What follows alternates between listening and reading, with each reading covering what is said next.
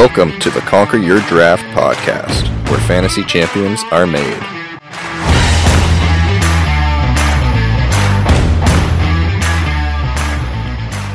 Welcome back to the Conquer Your Draft fantasy football podcast. I'm Josh, and with me, as always, is Mike. How you doing, Mike?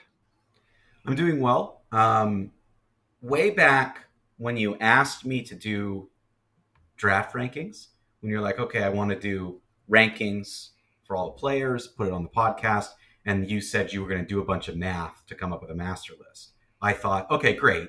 That's like a very little amount of work for me. As long as I didn't have to do the math, I was on board, you know? Mm-hmm. And then mm-hmm. as I went through it, they, it took me a very long time, except for the group we're going to talk about today. This was the one that I finished in record time. So I'm I'm happy to be able to discuss finally uh, this this ever loving category of, of tight ends. Not as well hated in fantasy as kickers and defenses seem to be, but not as well loved as other positions. Definitely the middle child of fantasy football. Yeah, it's definitely a. I don't. I wouldn't say polarizing. I don't think that's the right word. Um, I don't know. It's a very uh, feast or famine position, I guess. Like you either have an all star or you have nothing, and you're yeah. just scrambling for scraps. I think that's exactly week. it. I think that's exactly it. Even three or four or five receivers deep, you can have an okay season out of a bunch of receivers you had on your bench, and you can drop and pick them up throughout the year and, and kind of take those risks. With the tight end, you either have someone who you love and they're playing every week, or you're constantly dropping and picking up tight ends because it's like they're they're, they're going to be hit and miss because that's what happened last year. There's like five or six guys, and that's it. Everyone else, whatever. It's kind of rolling the dice. So to me, that that made it a lot easier because really all I was doing for tight ends was just figuring out, okay, who would I place here versus here versus here, one versus a three and a five and a six and like these areas, and then from that point on, it was pretty easy. The other positions I felt like took more for me to figure out, okay, wh- what's the trends of this particular player? For tight end, there's just like I there's only a few, and I mentioned this to you, Josh. There's only a few on this list that I think your rankings of them are are ludicrous, we'll say, and that it's worth having a discussion over some of the rankings. You are not alone in your ludicrousy. Um, I I mentioned uh, couple weeks ago that we were getting ready for our house league draft. It's coming up in a couple of weeks. We almost have a date set for it. I've started to put together the ranking sheets that I provide to all of our um, members, so it's a little bit easier for them to just follow a ranking sheet. I go off of the NFL's fantasy website to just see, okay, what what are the, how do they rank players, and that's how I sort of start building the list. So it's nice and fair. It comes from one location, and seeing some of the rankings that other people are doing of, of where they're drafting people, ridiculous. Absolutely ridiculous. There's a lot of people out there who don't know what they're doing. And I'm excited to talk about it. You know, like, so you're saying that I am making the same mistakes as the rest of the fantasy community. On a total of maybe five or six tight ends as I was looking at them. There's about five or six that I think your rankings are the honestly like a criminal offense. There, there should be charges levied against you. Um, I'm awaiting some word on maybe we can get a warrant and, and get you kind of searched for ludicrousy. But yeah, it's it's maybe border borderline a crime. Yeah. Okay, so circling back, it's me and the rest of the fantasy community, and then you. That's correct. And, yeah. and I'm the ludicrous one. Hey, Josh, there's an old saying. if you're the only sane person in a room full of crazy people, you're the one who seems crazy. So yeah, maybe I'm just maybe I'm just the only rational person. That's fine. Uh, Josh, I fought that battle my entire life, so that's totally and, fine. I'm very. You're gonna keep fighting it. Yeah, I'm very, right. I'm very comfortable in it. Very comfortable. Okay. All right. Well, now that we got that sorted out, uh, like Mike said, we're talking about tight ends today. Um, but, no, everyone turned off the podcast. yeah, no one else, no one's listening anymore. Yeah. well, just wait. Are, aren't we? Do, aren't we talking kickers next? No, we're not doing that. What are we doing? No. I don't even know what we're doing, honestly. But Next week, it's our final mock draft. Actually, we're doing another mock draft. Yeah, buckle up, buddy. Better be We're better get ready one. for that. Jeez, I didn't know. Yeah, that. start preparing. Get your tight ends sorted out. Draft one in the first three rounds. No, no, no, no. The only person I know who's ludicrous enough to do that was you. Back to back fantasy champion. Well, both times something in the fantasy football championship weekend, something that's never happened in the NFL, happened. So I I understand you won. I'm very angry about both times, and I just I'm waiting to see what happens this year. And I know there's many members of our our house league that are they're they're done. They're done with you and me being in the finals, so they're they're they're coming for us this year. Um, but I I can't wait for you and I to be in the Super Bowl again and something absolutely ridiculous to happen on field. It's going to happen. And it'll be one of my players that I it'll be Odell Beckham Jr. or someone I've drafted that I shouldn't have. And they'll have a great season until the last day, and they'll they'll dance naked off the field, uh, and Josh will be crowned a third time, and it'll just it'll just break me. Yep, Super Bowl shenanigans. Uh, early tight end draft by me. Tomato, potato. You know, all the Are same. talking It ends up with Potato, me. potato. tomato, potato. That's not the saying. No, it's it's from Brooklyn Nine Nine. Have you ever watched that show? I have watched Brooklyn Nine Nine. Yes. Yeah, that's a Jake Jake Peralta line right there. I don't know that exact, very specific quote, but I can quote things from absurd, absurd shows that you wouldn't know either. I can Probably. So back to football. No, we're going to talk about this. We're going to talk about this. Okay. no, we can get back to football. I just think at the end of the day, it makes me so mad still, and I'm bringing this up from now until the end of time. How things went down the past two years in fantasy, and I'm looking for some change. I'm looking for for a change of fortune this year. So we'll see. And I don't think I don't think it's going to rest in my decision at tight end. That's how absolutely ridiculous this position's been the past couple of years. Unless you get like what Travis Kelce, it's probably not going to make much of a difference. well, that's what we're going to talk about today. Uh, before we get into that, um, our new website is live. ConquerDraft.com has received its makeover. You can go there, check it out. Our Patreon is linked to it. If you want full updates, access to all of our rankings, if you want uh, your fantasy football team to be analyzed by Mike and I, point out some areas you can improve. Uh, if you uh, want to be in the priority queue for any fan questions that you have for us, you can find all of that and more at uh, our Patreon. You can find it at conqueryourdraft.com or Patreon slash conquer your draft. And we'd love to hear from you on Instagram, Facebook, formerly known as Twitter, now X, Threads. You can find us there at Conquer Your Draft, and you can email us at conquer draft at contact at conqueryourdraft.com. Sorry. Or you can fill out uh, the form on the webpage. We love to hear from you, love to hear your questions. And now let's dive into the news because it's been a busy week in the NFL. So Kareem Hunt decided that the Saints and the Colts both weren't uh, the end of his shopping list, so he's now visiting with the Vikings. So we have no idea where Kareem Hunt's going to end up, but it seems like everybody wants a piece of him. I mean, he's talented. Uh, He is, yeah. he has always had more potential, I think, than he's shown. He's had some issues. Um, any of those teams you're mentioning, they they would be good to have. Like he he would be he's a good second back. Um, even in fantasy, not as your second back, but as a bench player, like he'll have those weeks where he'll get a touchdown here and there, certain matchups.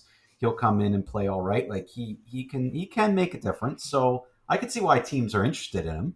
Um, No. now, that Yeah, I a think lot he has more to offer, are- yeah.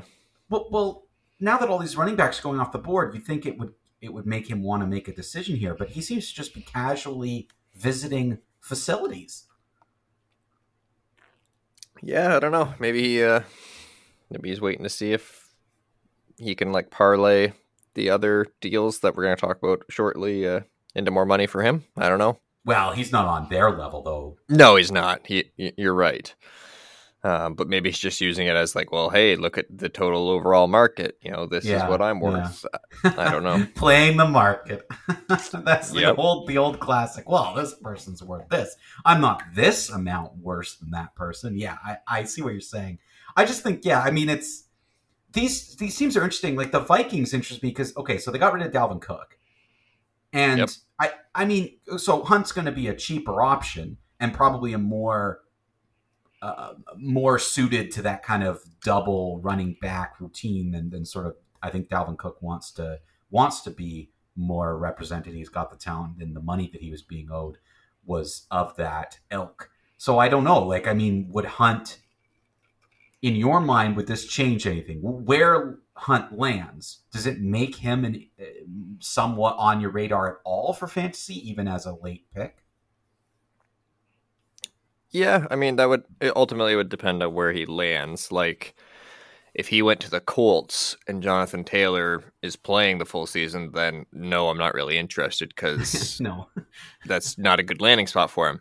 If he No. goes to the Vikings, I would be interested in Hunt, but at the same time, my interest in Alexander Mattison would decrease greatly. Decrease, yes. Now that's a powerful So- offense, though. Like you know, they're both going to get red zone action because that's a Yeah. that's, a, that's still a strong offense. Like I know Kirk Cousins is in the last year of his contract, but it's still a good offense um, on non Monday nights when he's yeah, not non Monday nights. But, But but again, think- like we talk about, what do we always say? Sunday at four o'clock. Yep. Pick the Vikings. Absolutely. Yep. Sunday before it gets dark out. Yeah. good. Then he then they're great. They're a great team.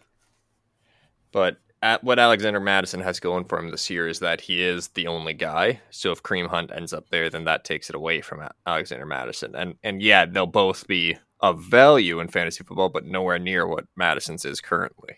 I think that's fair. I think that uh, the way you're framing it is exactly what would happen. Where, like, yeah, I mean, Kareem Hunt's going to be on some people's radar, might be a good late pick, but I would be dropping Mattison down as well, just because he's going to start sharing the backfield a little bit more. Um, and and I don't know. I mean, I, I there's only one football, and there's a lot of teams that have two or three running backs that you're like, oh, they they've got a lot of talent there. So it's interesting to see where they'll end up, and, and hopefully this saga comes to an end soon because it would be really nice to get that that kind of wrapped up and know what some of these rosters are. We're getting close. We're getting closer. Preseason is is well underway now, so hopefully this gets sorted soon. I mean, for Kareem Hunt's own good, he should get into training camp asap. Yeah, that that would be helpful, but and it would clarify a lot of things. But I have a feeling he'll probably be like at the end of camp slash preseason and slide into a team somewhere Yeah, it'll be a Right. random team. right when everyone has finished their drafts mm. too. Yeah. Yeah. Uh, the Raiders have signed running back Damien Williams, so I would say that's probably just more insurance in the event that uh, Josh Jacobs doesn't end up playing this season. Um, if Josh Jacobs plays, then Williams is nothing really for fantasy. I mean, this is a situation that's still getting more and more uh, troublesome. Like, what? I don't know. Like, I just don't even know what's happening with Jacobs. Like, I just, Well, we're gonna I, hit a I would be point. We're gonna hit a point, probably around week, like the week three games of preseason. If if he's not with the team, like you have to throw him down your rankings and go with safer options. Y- Right? Yes, like you I- have to like, drop him. I anyone who's even drafting right now, I I would find it really tough, really tough to to pick him in in the slot where he probably deserves to be picked talent wise, and if he was actually like ready to go. But this is getting it's getting late. Like every every team has played one preseason game, and and by this point, a lot of teams are getting into second. And There's only three, and then like you got a week off, and then the season starts. Like we're there. so I just don't. I don't know. I I'm very concerned about about drafting Jacobs even after such an amazing season he had last year. Yeah, he like you. You kind of have to swing for the fences at this point if you're gonna take him because it's it becomes more and more weighted towards the he's not going to show up. Yeah. uh, at, as we get closer and he's not there, right? So, it, I mean, it certainly could pay out, but yeah, you, you have to drop him down your rankings and look at guys who are of similar talent, you know, like Saquon Barkley, who he got his situation sorted out and he's going to play, right? They're of comparable talent, but Mhm. at least you know that with the one that he's going to be there, right? Yep. Yep. I think that uh, I think that's exactly the route that I would suggest people going at this point. Until until this sorts itself out, until we get a little bit more clarity on what's going on here, I don't think you can trust that Jacobs is going to get the get you know what what he wants done. Um, well, again, it'll be a waiting game, but time is Yeah, yeah. Uh, the Cowboys All Pro guard Zack Martin has made a deal with the Cowboys to end his holdout, so that is good news for Tony Pollard. Um, brings a bit more stability and uh, consistency or continuity from last year to their offensive line. So that would have been that would have put a damper on Pollard if he hadn't if they hadn't gotten that sorted out. So I'm glad that Yeah. they did because I, I I do have high hopes for Pollard this season. Um, and Ezekiel Elliott has signed a one-year, six million dollar deal with the Patriots. So you and I were talking about this prior to recording, um, and it seems like I'm much more pessimistic about it than you are. Uh, I guess just I don't know, which is weird because I'm the the Patriots fan out, out of the two of us. yes, yeah, Uh-huh. that is very strange for for, For- me to be the more optimistic one about this. for the Patriots, like the NFL team, I'm I'm happy for it's just for fantasy. I'm looking at this like, okay, Bill Belichick's history with running backs. Rhamondre Stevenson was not good around the goal line last year. Ezekiel Elliott is great around the goal line, so I think he's going to get the goal line work, probably the short yardage work. So that leaves Rhamondre Stevenson with first and second down, assuming the Patriots don't do what they always do and ruin fantasy running backs for uh, for fantasy football. Yeah, Um, so that kind of cuts his workload in half. You know, so my uh my value, I guess, my expected value of Rhamondre Stevenson has now come down, and my value for Ezekiel Elliott is capped because Rhamondre Stevenson is still there. Right. Um, I don't know if you have. I think you have a different way that you're looking at it. Yeah, the way I'm looking at it is Bill Belichick is an old school football guy. That's the way he like he, he likes to, to run run the ball. He likes to fight in the trenches. And with Mac Jones at quarterback, I think a du- this is the one team that a double running back system will be utilized a lot more.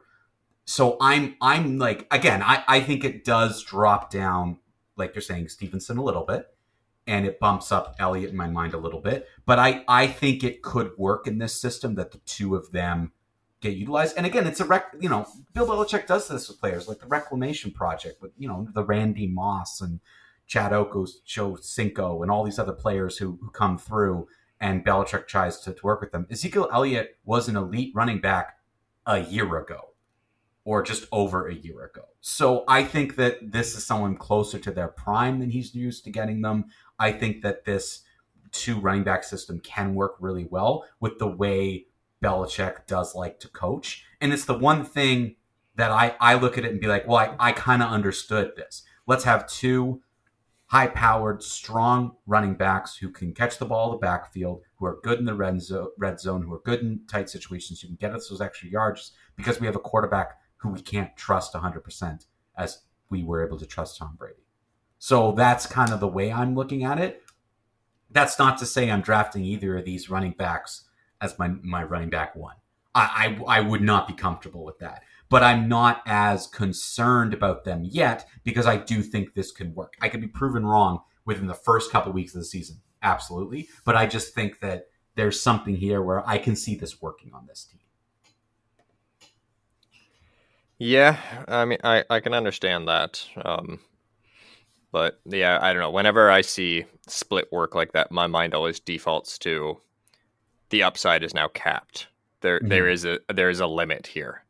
Even if they both do well, it's nowhere near as well as they could do on their own. You know what I mean?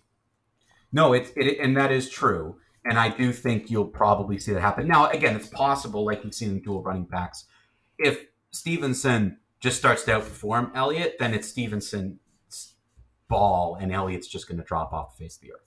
Because when Belichick doesn't like you, you're out of there, right? Like he's not yeah. he's not keeping anyone around. So I think I think at least with Belichick, you might you he's not going to be that stubborn. And if it's not working, he's going to dump them. So you might at least see an answer to that and be like, okay, you had Stevenson or you had Elliott, and now you know you know whether or not you're keeping them throughout the year within a few.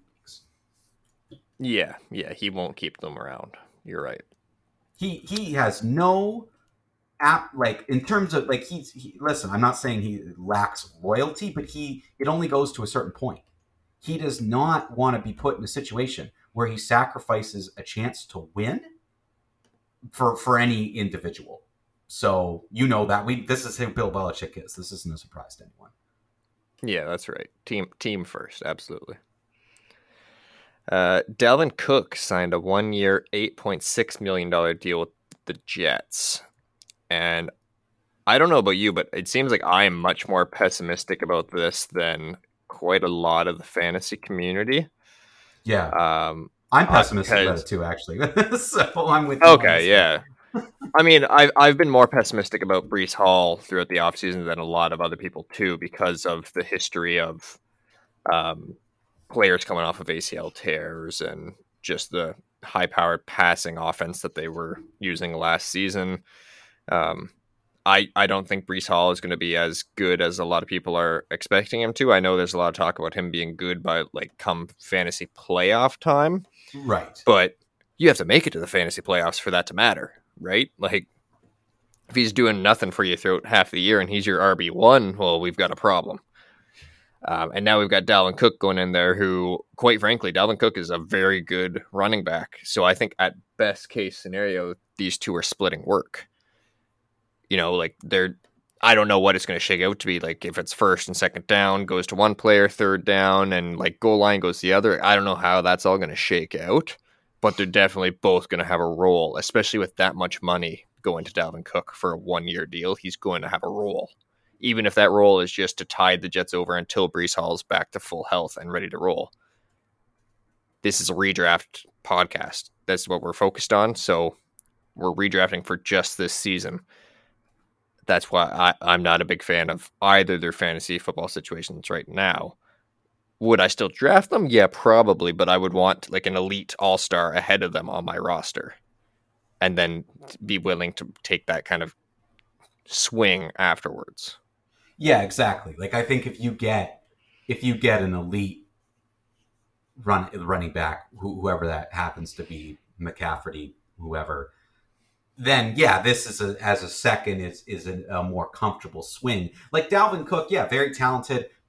I had him last year. He's very very strong. He did a lot of great things. I think at the end of the day, who the Jets are is confusing people a little bit because I mean, you, you think Aaron Rodgers isn't going to try and want to gunsling the ball and throw the ball as much as they can? I mean, they were they were a passing offense last year without him bringing him in, they're going to try. Like, look at the pieces they brought him to give him receivers he knows. They're going to try to use receivers in a bunch of different ways. I think Dalvin Cook can be part of that. But I, I agree with you. I think to me, both Breece Hall and Dalvin Cook dropped down again. And I also was very concerned about Breece Hall coming off that injury. We just don't see when players miss significant amount of time, we don't always see the bounce back that I think people are expecting. So I'm yeah, I'm I'm with you more so on this one than other people are, and I think that this is a situation where I don't I just don't think these double running back scenarios always work. And I'm picking the Patriots for it to work. So I'm not going to pick someone else in the division for it to work as well. So to me, it's the Patriots one that will work. This won't eh, to the same level. One of these running backs is going to take over for the other. And I think that you're still going to see a big amount of passing um, out of out of the Jets, at least to begin the season, to to try to kind of get get things going, and they want to see what they can do there. So we'll see. Again, football wise, this division crazy. like this, yeah, this is a great division now. Absolutely. if you're the Buffalo Bills, you should be sweating because this just got wild. But in terms of fantasy, I'm I'm with you on that one. Yeah. Uh, well, running back Breece Hall has been activated off the pup list, so he should be back to starting to practice. Uh, and so is J.K. Dobbin, so he's off the pup list as well. And Seahawks coach Pete Carroll believes that Kenneth Walker III should be ready for week one, but Pete Carroll is uh, a heavy optimist, so I would wait to see how that shakes out. Uh, Colts quarterback Anthony Richardson has been officially named the starter for week one, which doesn't really come as a surprise to anyone except for Anthony Richardson, apparently. He said he was quite uh, quite surprised by that news, but yeah. uh, the writing was on the wall there with where they drafted him.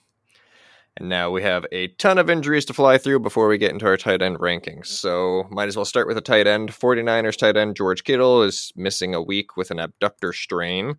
Doesn't sound like it'll be anything long term. Davante Adams left practice early, walking with a limp, getting checked out by trainers. I believe I saw today that he is working his way back into practice. So again, not expected to be anything long term. Ravens tight end Isaiah Likely departed from practice with an injury. I haven't seen much about that since it happened, so I don't think that was anything serious either. Um, but he's also behind uh, Mark Andrews in terms of the depth chart. So you're really only drafting him as maybe a backup to Mark Andrews, or in the event that the Mark Andrews manager or Mark Andrews gets injured and you want to have him to use in that case. Mm-hmm. Um, tight end Zach Ertz has been cleared for football activity, is expected to be good to go for week one. And Patriots tight end Mike Gesicki left practice with an upper body injury, which was then diagnosed as a mild shoulder dislocation.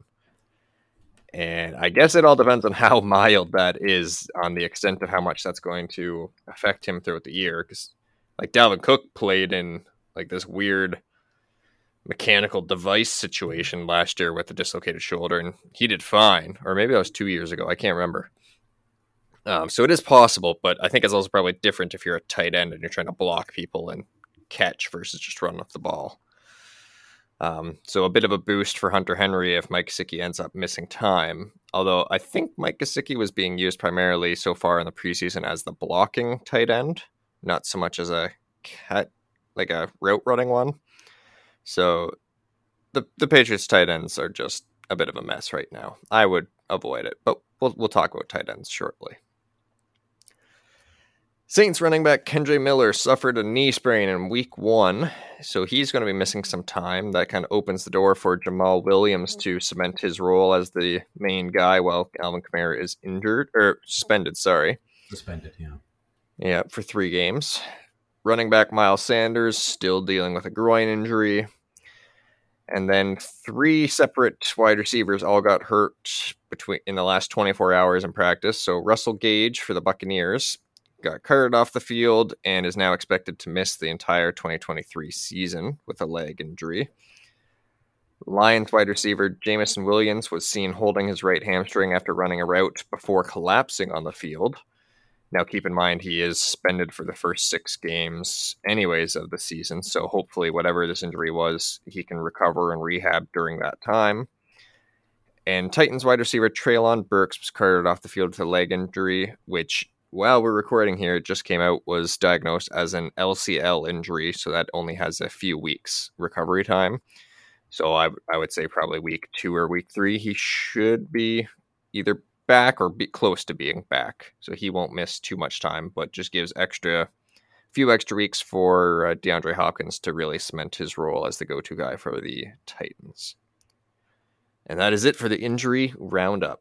It seems like there's a ton more injuries this year than most years. I don't know. Maybe that's just recency bias. I don't know.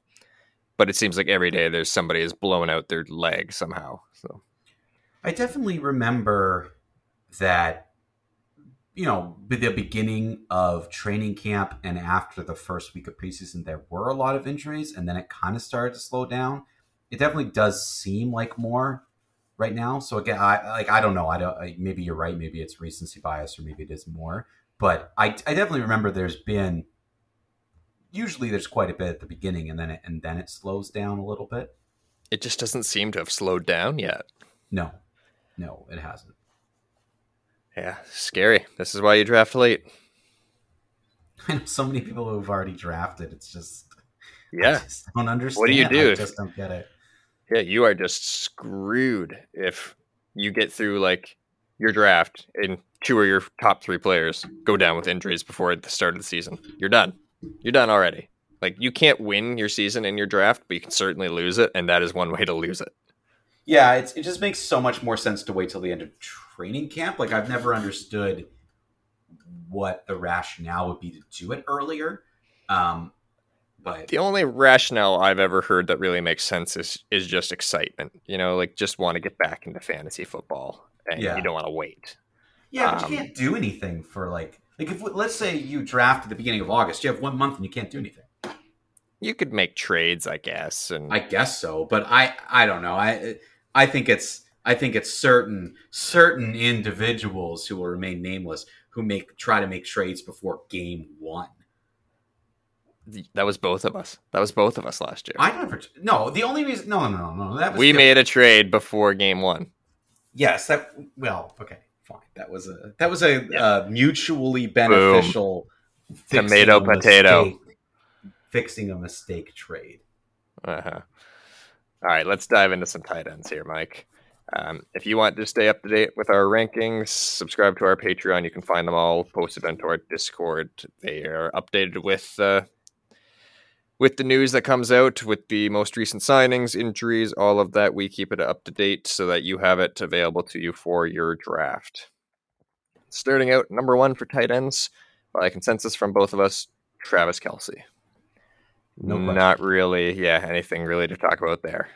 He's been he's been so consistent, and you know that of everything in the in the pay, in the offense for the Chiefs, you can only count on two things, and that's Travis Kelce and um, Patrick Mahomes. That's it. Yep, that's right. Uh, and number two, uh, again, consensus between both of us, Mark Andrews. So he he had a bit of a disappointing season last year because of some injuries to both him and Lamar Jackson, so that kind of hurt him. But uh, what was that? Something just started playing on my phone and i don't know why. It was it was actually so i don't know what happened. So my phone's like sitting beside me. Um, i'm gonna keep this in so i'm gonna explain this to everyone. Um, Okay. so so the phone like turned on and it must have been like one of you know like facebook or or something with reels must have been in my background. It's like facebook or youtube. And a, a scene from uh, that that netflix comedy show i think you should leave started playing, but I quickly got to it because I saw the flash of light. Like, why is my phone lighting up? And then it started playing, and I quickly was able to get to it. I I just I didn't know if like your cat extremely disagreed with me talking about Mark Andrews. I didn't know what was No, happening no. there. No, luckily my cat is All right. asleep somewhere, so we're we're avoided of of that trouble. and your phone is haunted. Good to know. Yeah, that was very strange. I've never seen that happen before. Uh, but like I was saying, yeah, Mark Andrews had a bit of a down year last year just because of injuries. Not really something you can uh, prepare for, but he is in basically the same situation as Travis Kelce. Like he is the go-to guy on that offense. He's something that you can count on. And if you're not willing to take the very very early pick on Travis Kelce, you can get him a couple like two rounds afterwards. Still have pretty good options at wide receiver, running back, or two running backs, two wide receivers, whatever you do, and still have what will almost without a doubt be a top three, top four tight end at the end of the season, anyways. And probably one of the only ones who could really give Travis Kelce a run for his money. I think in the past few years, he's the only one who's ever beaten Travis Kelce to be the number one tight end. Yeah. So, something to keep in mind. At number three, so we have for the New York football Giants, Darren Waller. So I have him ranked number three. Mike has him ranked at number four. So Waller has actually been increasing for me over the training camp and preseason games because all that is coming out of Giants training camp is how good the connection is between Daniel Jones and Darren Waller and how heavily targeted he is. Like he is 17 completed passes, like 10 of them are going to Darren Waller. That is great news for fantasy football, especially if you're in a PPR or half PPR league, because you're getting the high volume, which is great. That's what you want in a tight end. And Darren Waller has proven in the past he can physically be a top tier tight end.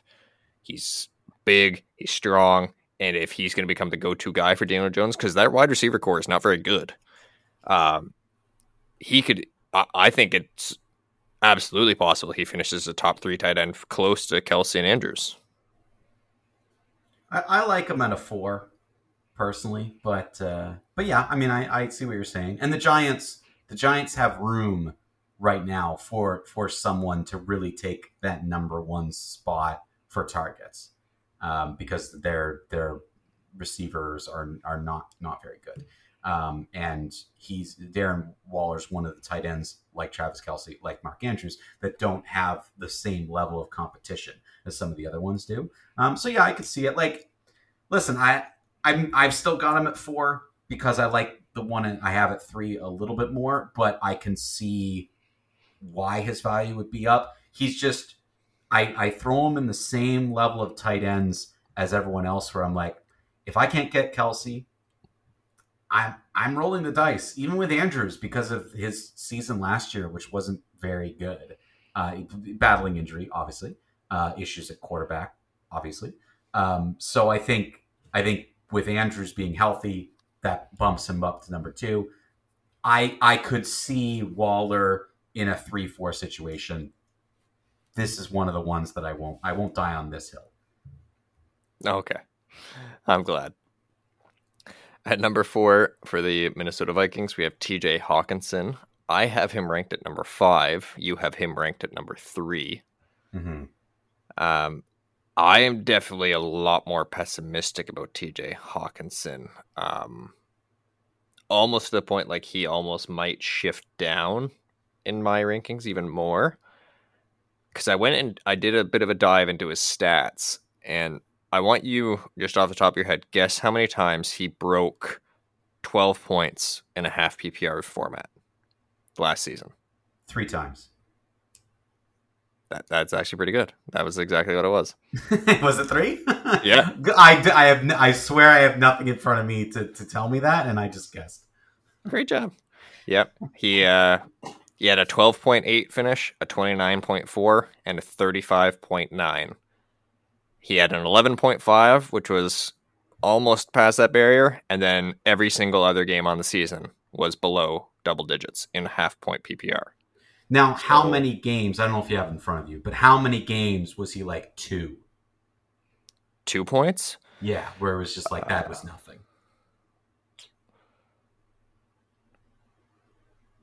Because frankly, that's what I that's what I look at for tight ends. I get I get the explosiveness of certain tight ends, like someone like Darren Waller. It's like, oh, if you can, you know, if he's going to explode, he's going to explode. But how many times do they also just end up getting ignored and they're nothing? And Travis he Kelce had, and Mark Andrews have been often the only two that are consistent. He had three games under five points, and then another three games below six points. So, okay. so he was kind of in that range. Yeah, like yes. the, that's that's where that's the only area where I would start to get worried is oh the the swing from 20 points down to 3 or 4 is is more impactful because if you have someone like a Darren Waller or TJ Hockenson who can get you 20 or 30 points but then they they drop down and get you still 7 or 8 that's somewhat valuable because that'll be the best some other tight ends can do um, so yeah I think I think at the end of the day I still think that Hockenson's going to be a big part of an offense that's getting a lot of like a lot of people are just turning off from the Vikings and I'm not 100% sure why. So I think yeah, I think for me at least, I look at this as I I can see him still having a decent season because Kirk Cousins is still Kirk Cousins and that offense is almost the same as it was last year and he did do a pretty good job coming in uh, to to the Vikings.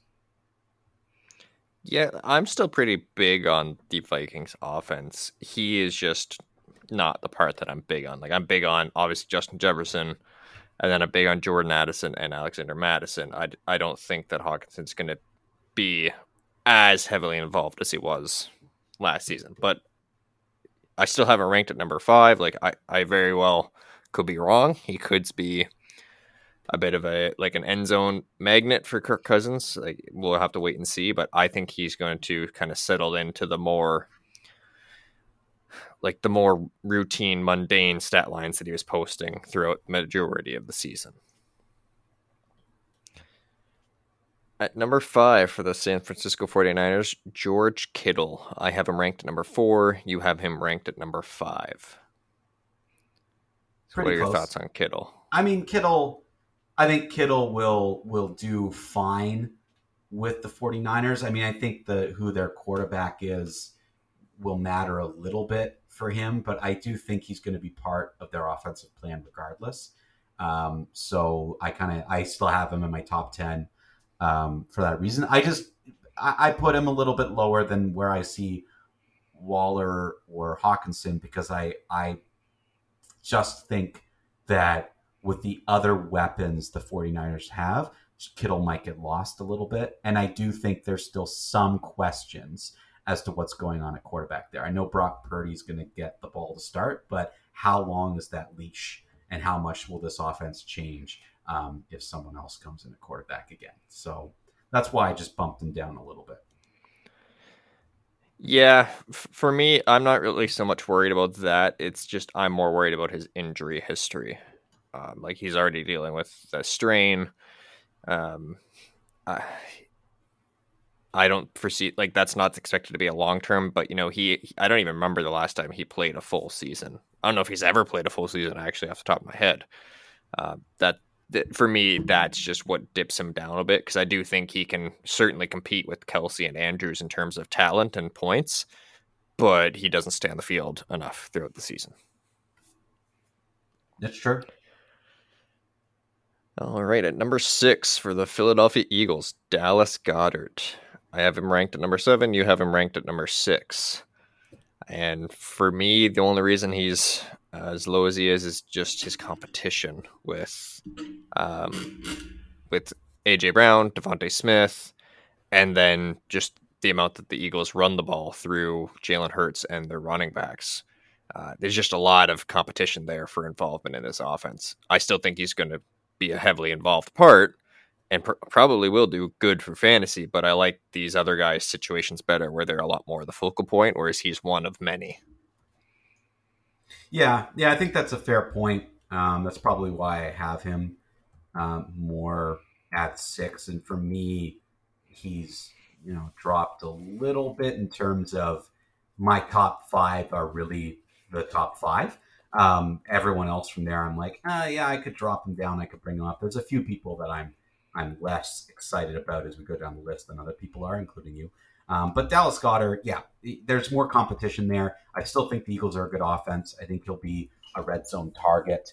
Um, you'll get some big touchdowns out of him, but he's going to be the tight end we're talking about. That's the swing. You're going to get a really good game out of him. 15 points, lots of catches, couple touchdowns, and then you're going to get three points out of him. Targeted, you know, twice for 25 yards or something. Like it's just not gonna it's just not going to be consistent, I think, because of all all the different targets that, that they have in their offense. See, I, I kind of look at it a little differently. I think he will be consistent, but consistently okay. And then every now and then he'll get in the end zone and you'll have a great week, and otherwise you'll just get like five and a half, six points routinely. And maybe you're happy with that. Like maybe it depends on what you have for the rest of your your team, right? That might be enough that that's all you need. Um, but I think like the other guys like Kelce, Andrew, Waller, Kittle, even Hockenson, I well maybe not Hockenson. He's kind of on the the bubble there. Um, for them, the floor is more like the eight or nine points consistently versus five or six. But it's not the most outrageous take you're going to have um, because I can I can see Goedert being down the middle. I just think he's there because of the competition. You're going to see those swings where when you have a, a competition, when you have certain talents and they're higher, like this isn't the Chiefs, this is the Eagles. There are some higher paid, higher powered offensive players. So you're going to have a game where, hey, one person just got 100 point, 100 yards, and then the next game they get 30. And you're just, I think you're going to see that happen because I don't think it's going to be a spread the ball type of offense. It's going to be like, who's cooking today? Who's open today? Because if you start double covering everyone else, guess who's going to be open? Dallas Goedert. Yeah, that's right. That's right. As I said, not the most outrageous take you'll have. We'll get into the most outrageous take you'll have. Maybe next. Or the next. Great. We'll see. Great. Number seven for the Atlanta Falcons, Kyle Pitts. Absolutely ridiculous. Absolutely ridiculous. I mean, I have him at six. You have him at ten. I don't think that's that big of a gap. He's ten. He's he's outside. He's he's if any ten at most, and for the most part, he's outside. I I think he will be the only offensive anything for the Falcons, but that team's going to be. What about Bijan Robinson? Well, yes, but they oh yes, the run. I mean, in the past. Sorry, I meant in the passing game. Okay, okay. He, he will yeah, be okay. he will be the thing because Bijan's going to have a great year. He'll he'll run the ball. He'll do his thing. But Pitts in the passing game is it. He, he's all they have. He's all they're going to use. They don't have a quarterback.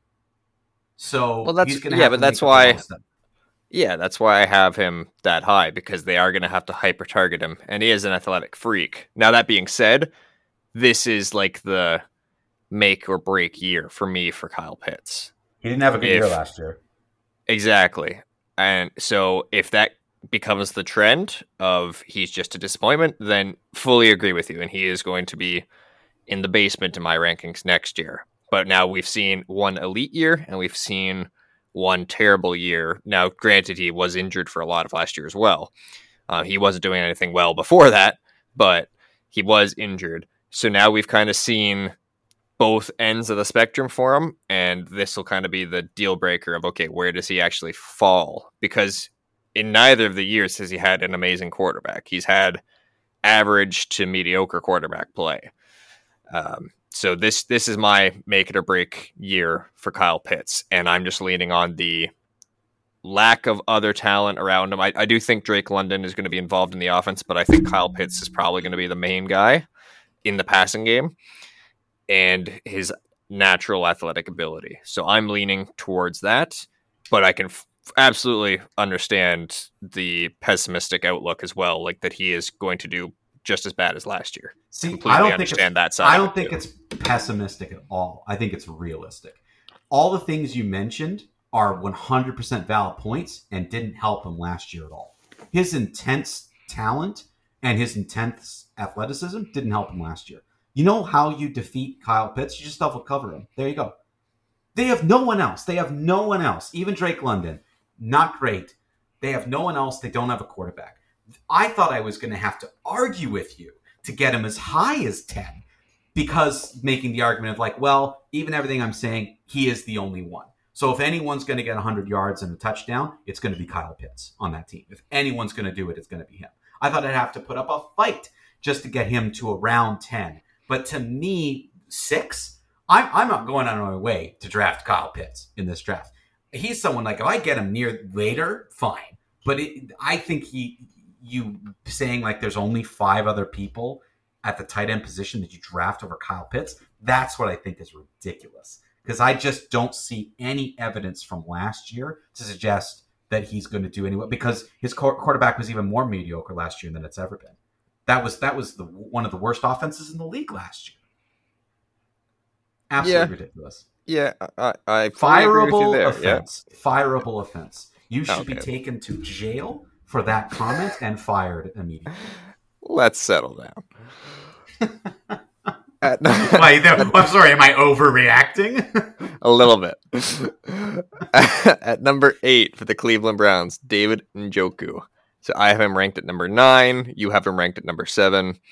Um, I think I think for me, I would have him ranked higher if Deshaun Watson hadn't done so poorly when he came back last year, and I fully expect him to finish higher than probably number nine.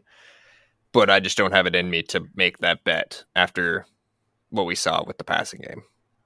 yeah, I think I think that he's he is someone that has done an okay job with other quarterbacks, but he will I think he his success will will ride or die with what happens with Watson. I don't think Wat. I, I don't know how Watson could be as bad as he was last year. I don't. I think his days as an elite quarterback are done. But I think if he's even remotely competent, Njoku's going to be a big part of this offense, which is why I have him in and around that, that seven range. Again, with Njoku, with most of the next couple people we're going to talk about, I'm I rank them anywhere from like seven to fifteen, where I'm like, you're going to roll the dice with almost everyone we're about to talk about. And Njoku is one of them. I just put him a little bit higher than someone like Kyle Pitts because I think his track record is better. Yeah, fair enough. Fair enough. At number nine, Jacksonville Jaguars, Evan Engram. Again, because of the math, we both have him ranked at number eight, but he is ranked at number nine because of how high we have other players in front of him ranked. yeah, this is um, one of those weird things we should fix. Um, yeah, I agree. Listen, yeah.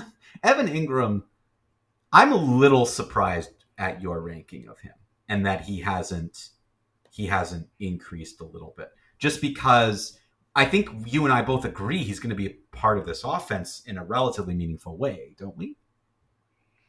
Oh yeah, but at the same time, everything like like basically the same argument that I made with Darren Waller can basically be made about Calvin Ridley from what we've seen on film and through camp so far.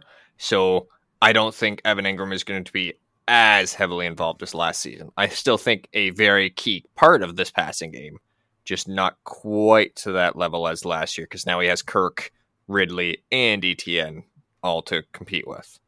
So for yeah, me, that's I, why yeah. there's that just that hesitancy that he's not a bit higher up for me personally. Yeah. He has that competition, yes. I just think like Calvin Ridley, I don't know if this is just my own like opinion of of the of the player, but to me, Calvin Ridley I see as the one where it's like, yeah, I just threw a bomb for 60 yards to Calvin Ridley. It got us down to the 7 and then I threw a touchdown to Evan Engram. Like that's how I see the Jags offense going this year. Like I'm, we're either going to run it into the end zone or I'm going to throw the ball to Evan Engram. Like it just that's just the way I seem to be perceiving the player. So Calvin Ridley to me seems like the big open field, massive play, will score touchdowns. Don't get me wrong, but when it come when push comes to shove, they're going to go back to to the, to their tight end, um, which is why I, I kind of have him at eight. Again, roll of the die with everyone, lots of competition. Agree with that. I just would have expected him to kind of grow a little bit just because we know that the Jags offense is going to look pretty good. And I think when you add in good wide receivers, it can open up your tight end as well. It can do both. It can either take away receptions or it can open up opportunities because people are out there covering other people. And the NFL, it's a league of double coverage. When they think someone's going, they're like, we're going to put two people on this guy, whatever happens. Like, we just have to. So that's going to leave somebody to be in a one on one battle, and I trust Evan Engram in a one on one. Yeah, I, I, can understand that. All right, real quick, number 10, Pittsburgh Steelers, Pat Freiermuth. Personally, I'm scared to draft him until I see more of Kenny Pickett, but at the same time, the opportunity is there. He could do great things. I have him ranked at number 11. You have him ranked at number 9. I'm a big, uh, big fan of this being a, a coming out year for Kenny Pickett. Like I think he's going to have a great season.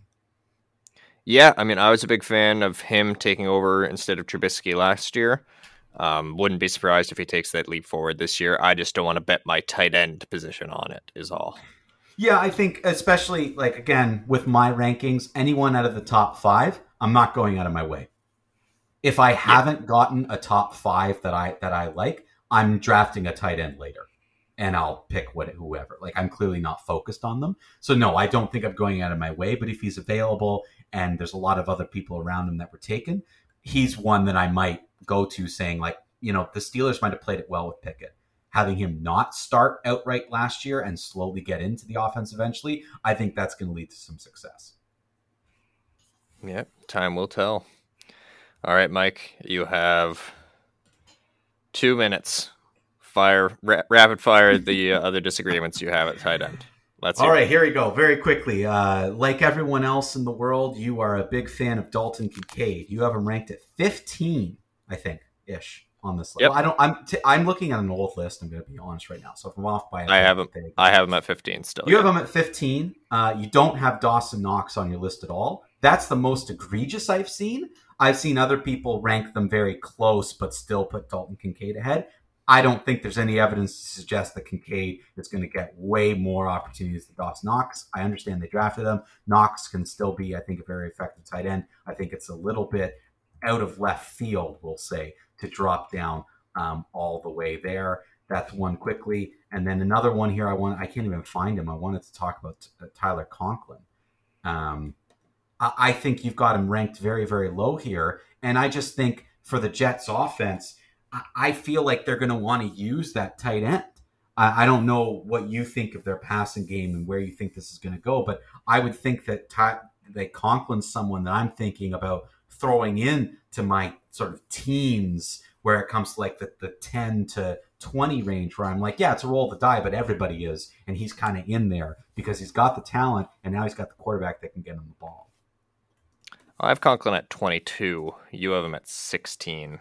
I, I just think Rodgers is going to throw more to the wide receivers and running backs rather than the tight end because that's where a lot of their talent is. Um, I, I don't really expect like a Robert Tonyan scenario to develop with Conklin. I just don't think that's who he is. And I uh, have one more really quickly. I have one more really okay, quickly. go I go. just got to get it. Taysom Hill. We can't not talk about tight. We can't not talk about the tight ends and, and like completely not mention it. Like we've got to Taysom Hill. If utilized properly, he could be such an interesting multi-used tight end. Like he can throw the ball, he can catch the ball, he can run the ball. I don't know if he's going to be used at all. I think we both got him kind of in the teens area. I just wanted to know what you thought of Taysom Hill. Do you think he might get utilized in a better way this year?